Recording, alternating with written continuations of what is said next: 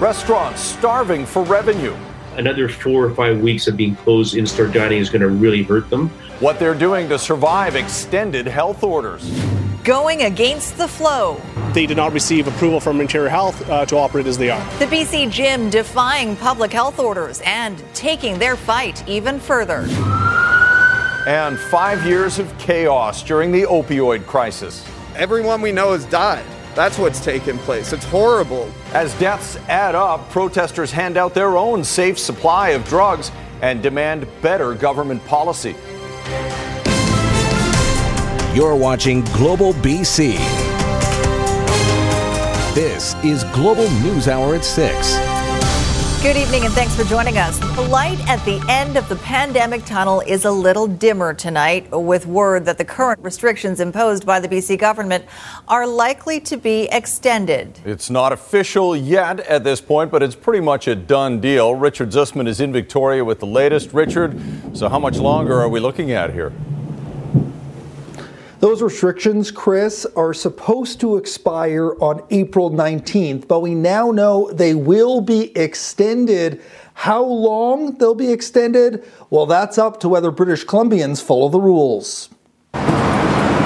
Circuit not broken. With COVID nineteen cases on the rise, the province set to extend restrictions. We need to keep um, doubling down on, on ensuring physical distancing. The provincial government set to formally announce as soon as tomorrow an extension on a ban on social gatherings, events, indoor dining, and adult fitness group activities. The question is, for how long? No decision has been made, but I think Doctor Henry indicated uh, in general her direction on the first point. That direction was made clear on Tuesday in a meeting with B C's hospitality and restaurant sector, who expect, unless cases suddenly dramatically drop, to be closed for indoor dining through the May long weekend. That May long weekend, we don't want it to turn into spring break.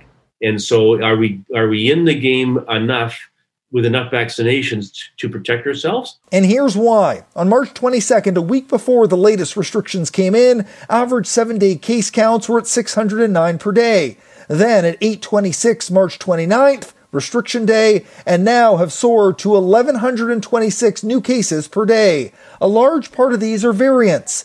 And this family doctor says a lack of enforcing quarantine rules from the federal government is driving spread. We as healthcare workers are doing our utmost to try to put out that forest fire.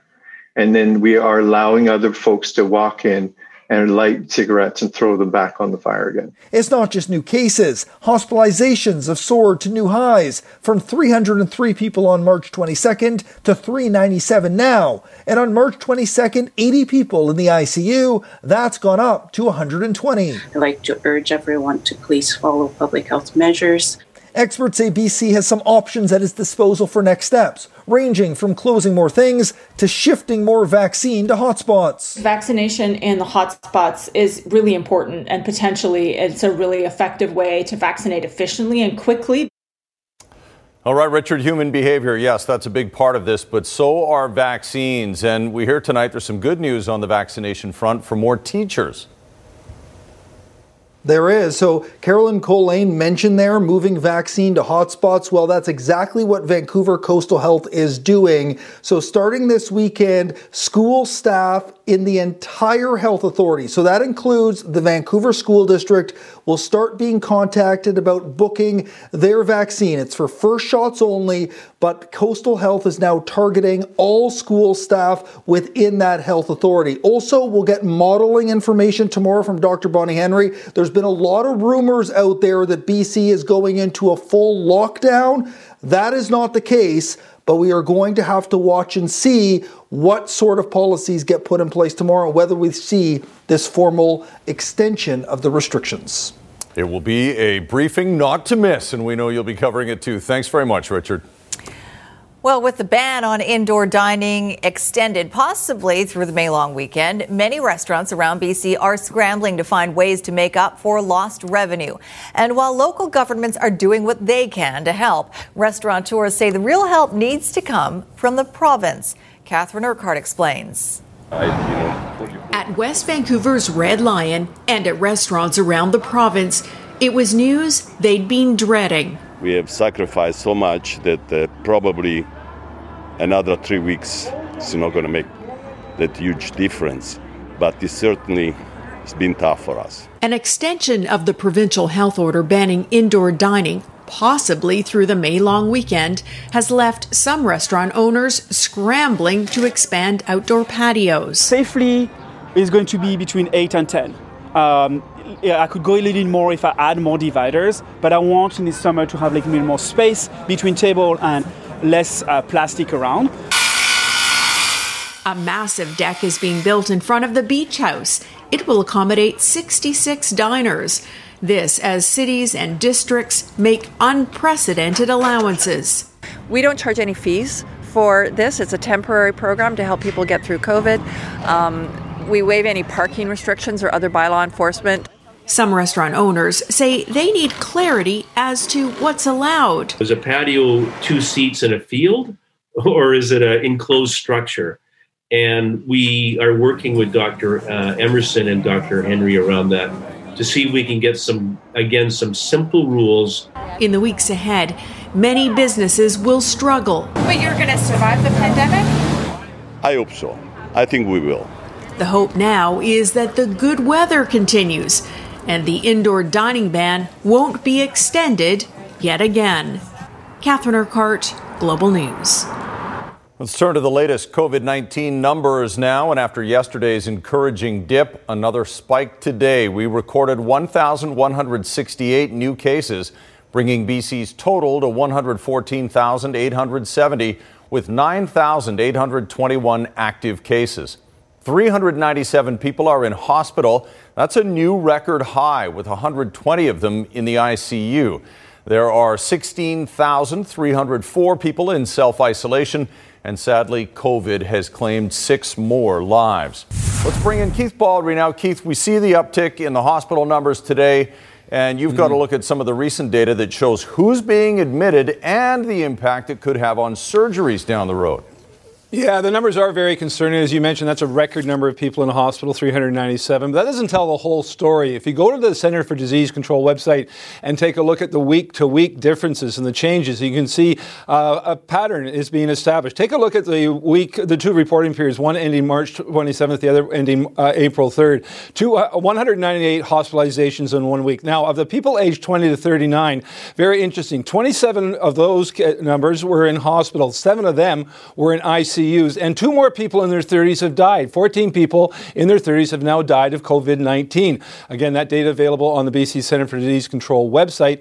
Uh, I've talked to Health Minister Adrian Dix about this today. He points out that back in March twenty twenty, when this all began, we cancelled all the elective surgeries because we didn't know what was coming into hospital in terms of COVID cases. After a full year of this, we health authorities now know how to handle it. So even though the, ho- the hospital situation now is far worse than it was a year ago, we're not going to see that wholesale cancellation of surgeries, but we are going to see some rescheduling of surgeries in terms of elective ones. Here's the Health Minister. Our plan is in place, and you're going to see us, um, where required, continue to implement that plan.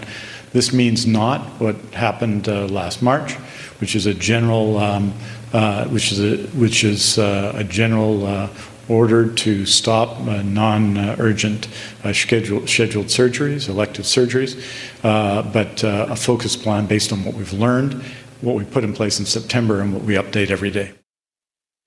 So, so far, roughly about one hundred cases have been, re- one hundred surgeries have been rescheduled at uh, Royal Columbian Hospital, Surrey Memorial, and Abbotsford General. Uh, those hospitals will expand to include some rescheduling at Vancouver General and Saint Paul's, but again, nowhere near the number of cancellations or rescheduling we saw last year. We re- really didn't know how to handle COVID. Health authorities now have had a year's experience. They know what to do much in greater terms than last year, which uh, we're not going to see anywhere near the number of surgeries canceled, even though the hospital numbers continue to go up. Thanks largely to the hard work of doctors, nurses, and mm-hmm. all the staff exactly. there. Our thoughts always with them. All right. Thanks very much, Keith. Well, thousands of dollars in COVID nineteen tickets have been issued in recent days by Surrey R C M P's COVID nineteen Compliance and Enforcement Team. eighteen violation tickets were issued between April seventh and eleventh, totaling nearly seventeen thousand dollars. Among them, a wedding last Wednesday in Newton with twenty-two people in attendance. The host was issued two thousand three hundred dollars in tickets for the non-compliant event. And a restaurant owner in the ninety-four hundred block of one hundred twentieth street was caught for the second time providing in-person dining. They were handed some hefty penalties and flagged to Fraser Health. It's unclear how many of the tickets have been paid or ever will be paid. Last month, we learned only eleven percent of pandemic violations have actually been paid. COVID nineteen compliance and enforcement team in Surrey will be doing extra patrols of our beaches and parks this weekend and reminding people of the public health orders. But it is great weather. It's a great opportunity to recharge those batteries after what has been for all of us a long haul. We're just really trying to enforce on people the idea that let's have fun, let's enjoy this great weather, but please keep those public health orders in mind. B C is marking a grim anniversary. Five years ago, the overdose crisis was declared a public health emergency. Since then, more than seven thousand people have died of toxic drug poisoning. Despite a string of programs and initiatives, the dying continues to accelerate. Amar Agahi takes a look at the deadly toll and what's being done to combat the crisis now. We miss them desperately. Um, our family will never be the same. Kathleen Radu's son, Morgan, was twenty-six last spring, doing well in recovery from drug use, she says, before the pandemic forced him into isolation and an eventual deadly relapse. I'm just calling on all levels of government to step up and do the right thing. No family should have to go through what we've gone through in the last ten months. Keeping people who use drugs alive and free is our job, and we will succeed. For five years, it has been called a public health emergency, yet more than seven thousand British Columbians have died. Overdose linked to toxic drugs, also now the fourth leading cause of death in the province. Those dying are not other people. They are our friends, our neighbors, our sons and daughters, our siblings and our parents. And these aren't faceless people. This isn't a statistic. Frustration fueling organizers at this rally in Vancouver Wednesday to take matters into their own hands. We're distributing free drugs, free and clean drugs, to protect drug users who are at risk of overdose fatality. Is that drug checking where you can get your shit checked? A gesture of what they see as an immediate solution. This is a catastrophic failure of our public policy. We have to respond robustly with uh, efforts to give people an alternative to the toxic drugs. Many times, it is a combination of toxic drugs leading to B C's fatal overdoses, deadly doses of fentanyl, cocaine, and meth. This pandemic has only made things worse, and we know that. We know the actions that we have taken to try and stem the tide of this virus have caused people to be in more precarious situations. Only the solution to this crisis doesn't appear to be as simple as a vaccine. Amar Agahi, Global News. In Kelowna, the fifth anniversary is being marked by members of a group with very close ties to the opioid crisis. There are so many families impacted by the loss of a loved one to a disease.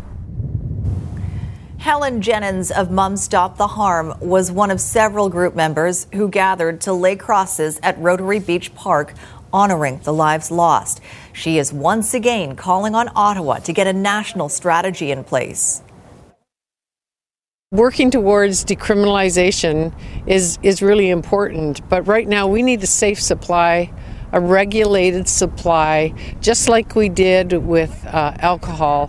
We need a regulated, safe supply of drugs or medication for people that are dying from the black market. Jennings also believes the pandemic and stay-at-home restrictions are making it worse. She says eighty-three percent of individuals who die from overdose die alone. No more drug war! No more drug war! Safe supply or we die! Safe supply or we die! And advocates marched in Cranbrook today calling for a safe supply to end the overdose crisis. Speakers say the push to decriminalize drugs in B C is a vital step in saving lives, as well as creating a safe supply and compassion clubs that allow users to do regulated drugs safely. A Kelowna gym is putting up some strong opposition to B C's mask mandate. It's denying entry to anyone who wants to follow Doctor Henry's guidelines or even get vaccinated. What the city says about it, next on the NewsHour. The Vancouver Canucks prepare to return from COVID protocol, but will they survive the grueling schedule? That's later in sports. And making a house call to treat an infected gray whale. Local marine veterinarians take on the tricky task. How they did it later. Right now, though, a Kelowna martial arts gym is under fire for its COVID policies in defiance of public health orders. Global's Jules Knox reports on the controversy and the surprising reason the city can't simply take away the gym's business license. Anti-vax and anti-mask. The website for Kelowna's Flow Academy previously stating that face coverings are banned in the martial arts school and that new memberships would be denied to people who have been vaccinated. That sounds crazy. Yeah, I, I don't understand the logic behind it. Just follow the rules and hopefully by soon we'll be over. Like this whole situation will be over. Interior Health says the gym's rules are in defiance of public health orders that prohibit adult group activities. Well, if they're totally defying public health orders, they should be closed down. This isn't the first time the gym has been in trouble with authorities. R C M Ps say they were called to help ensure everybody's safety back in late February when Interior Health investigated the business for non-compliance. At that time, the gym was slapped with a ticket and an order. As for the city, it says it can't revoke Flow Academy's business license because it doesn't have one. In the case of Flow Academy, uh, there's no business license to suspend, so uh, we did point out to them that they need to have a business license. The city says that was months ago, and the gym did apply for a business license this March. We, in fact, denied it for two reasons. One, because uh, we didn't uh, believe them to be in compliance currently with public health orders, and also uh, they did not receive approval from Interior Health uh, to operate as they are. Flow Academy's website was later locked down and password protected. The business did not respond to multiple requests for an interview. Meanwhile, the city says it has ticketed the business twice for operating without a business license. Interior Health says it's still following up on the recent COVID-related complaints and is consulting with R C M P. Jules Knox, Global News, Kelowna. Just ahead, parents speak out about an alleged racist tirade targeting their daughter. He called my nine-year-old daughter a terrorist. What they say about the upsetting experience while they were grocery shopping. But first, a high-profile candidate joins a crowded field in the Vancouver mayor's race. What that means for incumbent Kennedy Stewart next. Final clearing stages of a stall here in New West causing big delays southbound on McBride near sixth avenue in the right lane. Through Kermac Cares for Kids, expert repair for your vehicle helps provide expert care for kids. When you choose Kermac, you choose to support B C Children's Hospital. Kermac Cares for Kids. I'm Trish Jewison in Global One, high above a stall in New Westminster. The next municipal election is still eighteen months away, but there's already a growing list of candidates hoping to unseat Kennedy Stewart and become Vancouver's next mayor. And as Ted Chernecki reports, in a further challenge to the status quo, an entirely new civic political party is also taking shape. First, there was longtime Parks Commissioner John Cooper being asked to be the N P A's candidate for mayor. I took a little time to reflect on it, and uh, then I accepted. Now, former provincial political strategist Mark Marison says he wants to be mayor. I know that many of you, when looking at our city government, are shaking your head. But wait, there's more. A brand new party's been announced calling itself A Better City. We are an inclusive organization and we welcome everyone and we want you all to go to a better.city um, in order to sign up and become a member. And the guy that almost beat Kennedy Stewart in the last election says he would like to lead this new party as mayor. Our city is more divided than ever before and it, it, people are tired of identity politics. And up until the launch of A Better City, no one has had a place to go other than you went to the far left or the far right. And most of us aren't there. We're somewhere in the middle. Well, political pundits have seen this scenario before. Too many like-minded candidates can split their vote. Absolutely. I think Kennedy Stewart and his people are probably dancing a happy dance right now. The fact is, is that with all of the center-right of the of the political spectrum being split here in Vancouver, the chances are that that will virtually guarantee his re-election as mayor. And let's not forget that the next civic election is an eternity away. The vast majority of Vancouverites are not going to be engaged on this election and probably until maybe ten or fifteen days before Election Day in October twenty twenty-two. So I just think that for these candidates, they're setting themselves up for an endurance contest that will probably drain their money, their resources, and uh, test the patience of volunteers. So I wish them all well. Maybe this new political party is counting on you being trapped by the pandemic with nothing better to do than peruse their politics. And to that end, note that their new website really is a better dot city, and not a better city dot something else. Ted Chernecki, Global News. Well, it might feel like spring has just sprung, but B C firefighters are already preparing for the summer wildfire season. Just changing positions there. There we go. Over the weekend, firefighters from eleven different departments came together on the North Shore Mountains to work through a number of wildfire and interface fire drills. The goal is to have wildfire fighting crews and urban firefighters working together effectively to prevent a disaster. As a forest fire approaches a community, the expertise that the structural firefighters have in protecting uh, homes and other structures and critical infrastructure is a valuable uh, resource to, to work in conjunction with wildfire. So as wildfire deals with fires uh, outside of a jurisdiction, in, as the fire approaches a jurisdiction, uh, that's where the structural firefighters' expertise and training comes into play. At the same time, fire prevention experts are calling on homeowners to do their part to protect their properties and help reduce the interface fire risk. Just ahead, a major pandemic pivot. A production line that once pumped out snack food redesigned for protective gear. But first, a family recovering from a racist attack on their young daughter. The aftermath caught on camera. Believe B C, featured on Global News Hour at six, celebrates the innovative minds working together to reignite business throughout our province. Believe B C, brought to you in part by the B C T F, our kids and their teachers, worth investing in. Counterflow is out and traffic is in good shape both ways over here at the Massey Tunnel. Do keep in mind, though, overnight maintenance causes lane closures between ten p.m. and five a.m. This happens every single night. Through Kermac Cares for Kids, expert repair for your vehicle helps provide expert care for kids. When you choose Kermac, you choose to support B C Children's Hospital. Kermac Cares for Kids. I'm Trish Jewison in Global One at the Massey Tunnel. The parents of a nine-year-old girl who was the victim of an alleged racist attack in Surrey are speaking out tonight about the impact on her and their family. They say a man wearing a hat supporting Donald Trump called their daughter a terrorist. Nadia Stewart reports. It happened at the Superstore in Newton on Sunday. The family says they were out doing some grocery shopping in preparation for Ramadan when a man walked past their nine-year-old daughter, allegedly using derogatory language and referring to the child as a terrorist.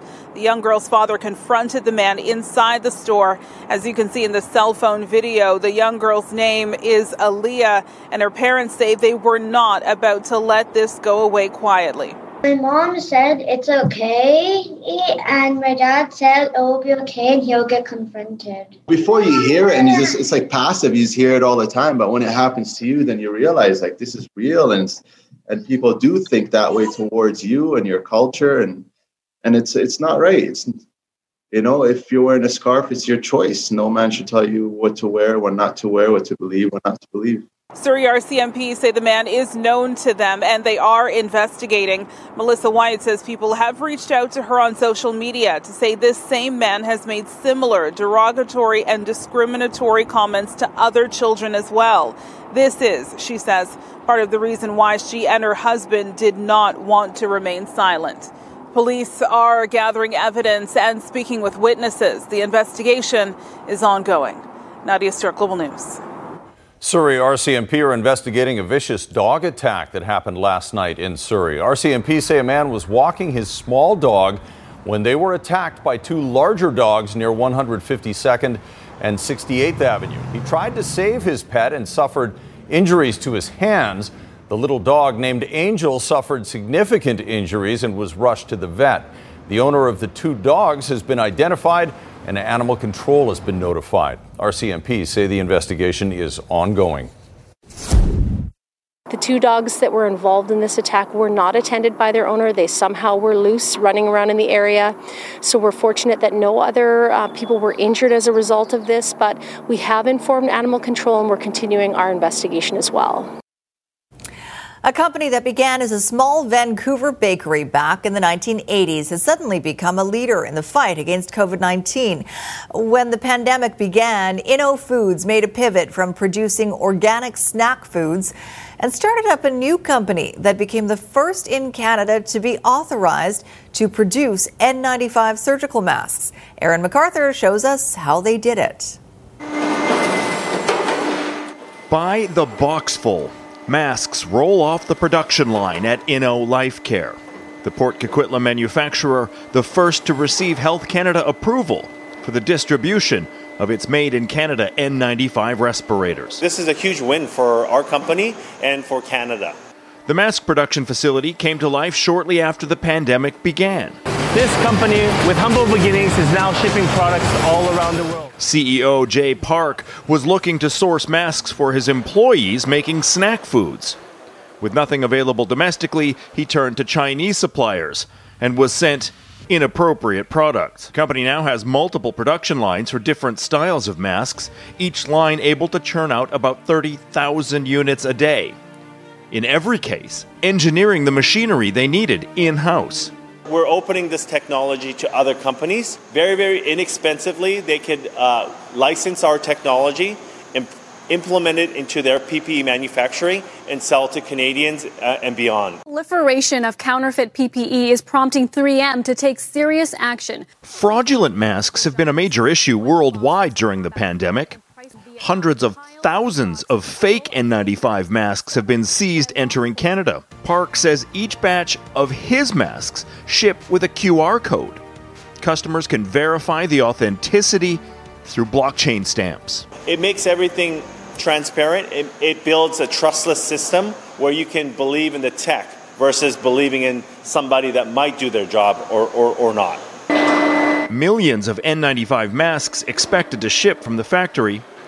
Park betting the new division will be a revenue generator, but more importantly, the foundation of a renewed domestic manufacturing capacity that Canada has never had before. Erin MacArthur, Global News.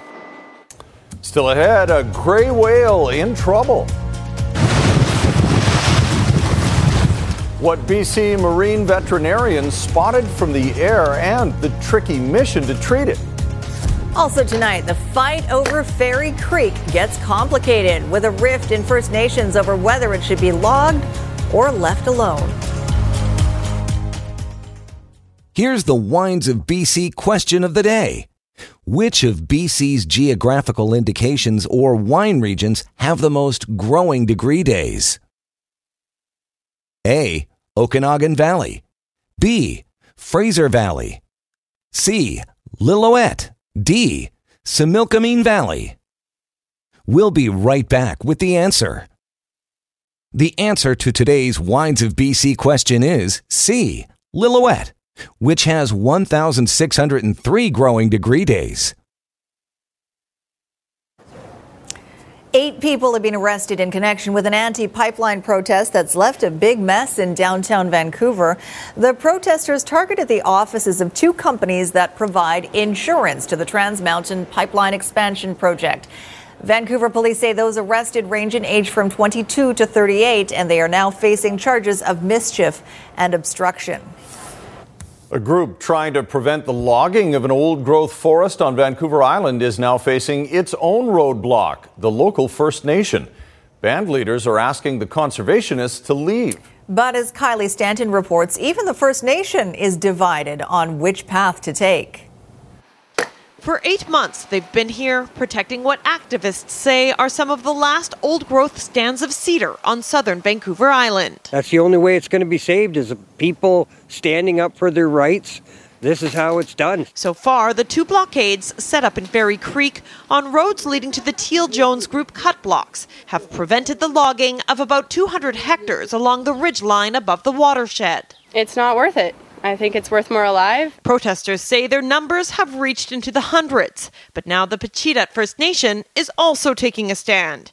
In a press release, it says, Pacheedaht has always harvested and managed our forestry resources, including old-growth cedar, for cultural, ceremonial, domestic, and economic purposes. Our constitutional right to make decisions about forestry in our territory, as a governing authority in our territory, must be respected. I think that's an appropriate request by the people who have rights and title. While the Premier is on their side, the Pacheedaht First Nation declined an interview, citing inflammable circumstances, broad attention, and conflicting agendas. That's now come to light with this letter written by Elder Bill Jones, saying, I implore people to stand with me to protect our forests from destruction and colonialism, because we need allies on the ground to stop old-growth logging in my home territory and for my future generations and relatives. The response is, is across the board, coming from inspiration of young people, the inspiration of collective efforts to not only target corporations, but also target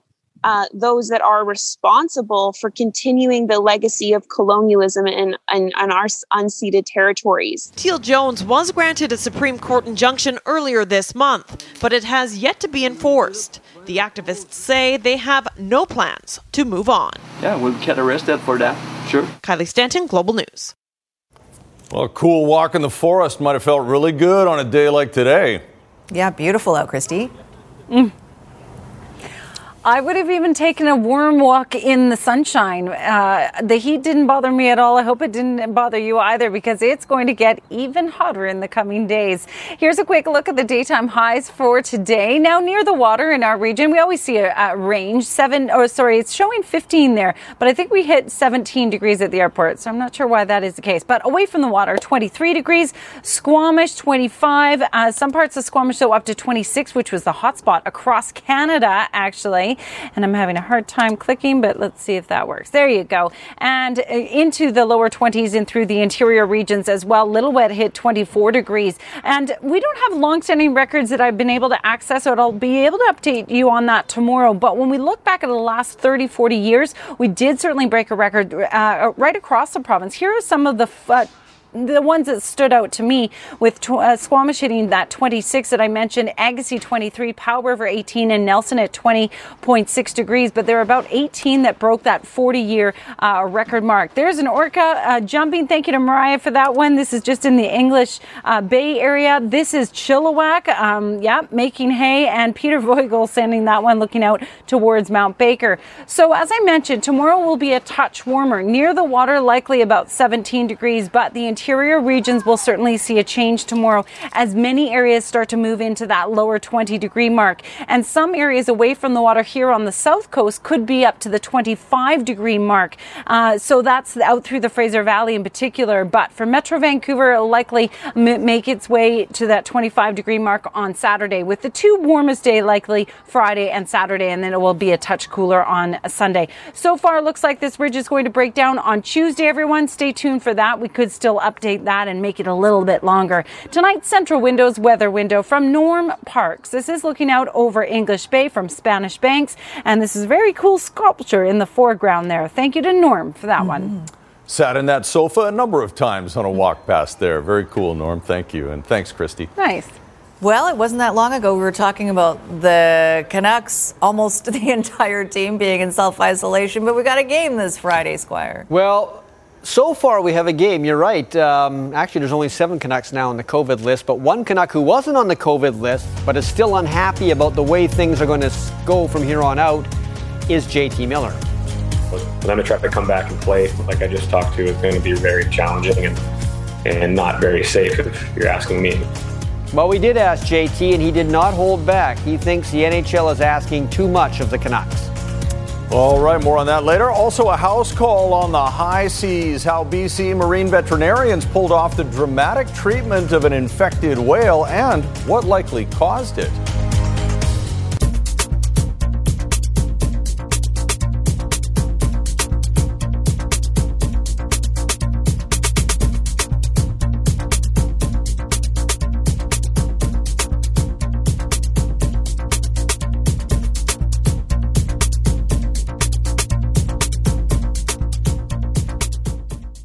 You're watching Global News Hour at six.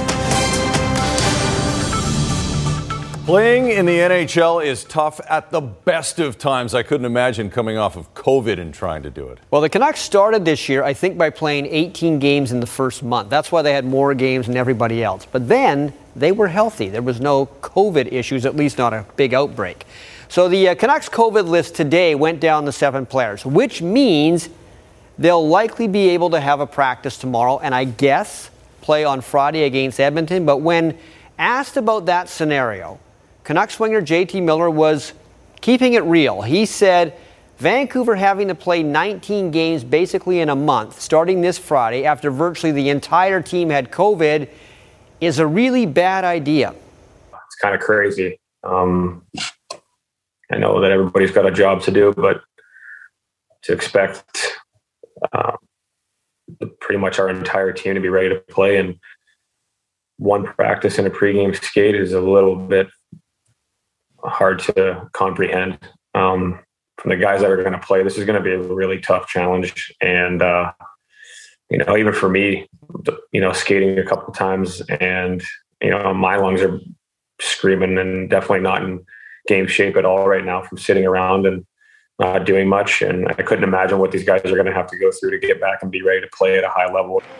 It's been two full weeks since the Canucks last skated together as a team, even longer since they went toe-to-toe against an opponent other than COVID. Come Friday when they face the Edmonton Oilers, it'll be twenty-three days between games.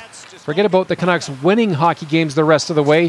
From here on out, it's going to be about surviving the N H L schedule. It's kind of frustrating if I'm being one hundred percent honest with you. And we, we, you know, we try to talk about the number one priority is players' health and their family's safety. And, and this is, it's almost impossible to achieve that with what they've asked us to do here on our return. So, like I said, I can't speak on behalf of the guys that have had COVID, but I've talked to my teammates a lot. And this hasn't been the, obviously that easy. There's different, different for everybody. And, you know, for them to try to come back and play, like I just talked to, is going to be very challenging and, and not very safe if you're asking me. And I'm sure that there's other people that would agree with that. So as an organization or as a coach, you just don't drop scenarios where your team plays five games in seven nights to restart the campaign. Same for nineteen games in thirty-one days to finish off the regular season. We have to be prepared to play, but at the same time, I mean, I think that whoever, you know, the schedule was made, I understand the guys coming off of three weeks of rest, two weeks of having COVID, that one practice isn't even close to near enough time to come back and perform at a high level. So, and on that, and not, it's not even about being able to perform. It's nothing to do with hockey at this point. Um, brutally, honestly, I think that, you know, we, we're going to need more time than this to come back and play hockey. Even the guys that didn't get it were not ready to play. So um, it, it's a decision that was made. And as of now, we're going to be, I guess, ready to play. But I, I, I, without going too far, too much farther into it, I, I mean, that's all I can really say at this point is, it seems like a very high hurdle to try to jump over for to try to jam nineteen N H L games in, uh, against good hockey teams in the month. So I'm just more worried about our team's safety and of our players and their families. And that's our number, my number one priority and thought that goes through my head on a day-to-day basis. Yeah, the COVID nineteen game schedule to finish the season is not very fair for the Canucks. Uh, the Vancouver Whitecaps start their regular season this Sunday against Portland. Now that game will be played in the Whitecaps' home away from home, which is Utah. And it won't be a full Vancouver roster. Some of the players they brought in during the winter, as well as Ali Adnan, are either going through visa requirements or quarantining. But when everybody is available to Mark DeSantos, he thinks this is the best Whitecaps roster he has had since he became coach in two thousand eighteen. This is the best team we've had since I'm here. The best roster we've had since I'm here. But please, it's not because I say this that you think we're done. we're not done. Every day, myself and Axel talk about, okay, we got Daber, what's next? We got Bruno in, what's next? We got Caio in, what's next? We're able to even assess where do we think we're going to need to become better in six months from now, in twelve months from now. And we're already anticipating that and working on that. A minor league ballpark, major league games. Dunedin, where Toronto is uh, spending their home games right now, and this is the Yankees and the Jays, and that's Bo Bichette. Out of the yard. Aaron Judge sentences this bad pitch to a lifetime over the wall. That made it three to two, also a solo shot. They were tied four four in the ninth. Bo Bichette's the hero, and all the cardboard fans go crazy. That is a walk-off. Jays win it by the score of five to four. Well, the U F C says it'll be a full house in Las Vegas for U F C two sixty-four on July tenth. twenty thousand fans will be allowed in the T-Mobile Arena for a card headlined by Conor McGregor and Dustin Poirier. Tickets will go on sale this week. Nevada apparently will end social distancing restrictions on May first, go to one hundred percent full capacity at all establishments on June first, although they will still have a mask mandate in effect. Just like the old days of two thousand nineteen. Oh, that's what it feels so like. Retro. All right, thanks, Squire. Jordan Armstrong is here now with a look ahead to global news at eleven and some breaking news for us, Jordan. Indeed, Sophie, we have a camera heading to the scene of a serious crash on the Sea to Sky Highway just north of Squamish. The highway is now closed in both directions, and R C M P say it will be for several more hours. This is a look at the southbound traffic backup between Squamish and Whistler. The collision happened just before five near the Conroy Forest Service Road. Early information from B C Ambulance suggests three people have been taken to hospital in critical condition, a fourth in stable condition. Plus, we'll have more on today's record COVID nineteen hospitalizations. As you heard earlier, nearly four hundred British Columbians now in hospital, one hundred twenty of them in the I C U. Sophie. Concerning numbers, for sure. All right, thanks, Jordan. Well, it's been a challenge to get all of us our COVID shots. Where do you see the challenge to give a gray whale a shot? That's coming up a little later. A couple of whale stories coming up here. Marine researchers and conservationists have released some troubling pictures as a reminder to boaters to be more aware. A warning, though, some of the images in this story might be disturbing. The pictures show an injured humpback whale last seen swimming near Point Grey. The whale has a deep gash behind its dorsal fin, which is believed to be a strike wound from a vessel. Boaters are reminded they are required by law to slow down to less than seven knots when within a thousand meters of a whale and to give it a minimum of one hundred meters of space. Ocean Wise says the humpback population has made an impressive comeback over the years, but it is still listed as a species of special concern.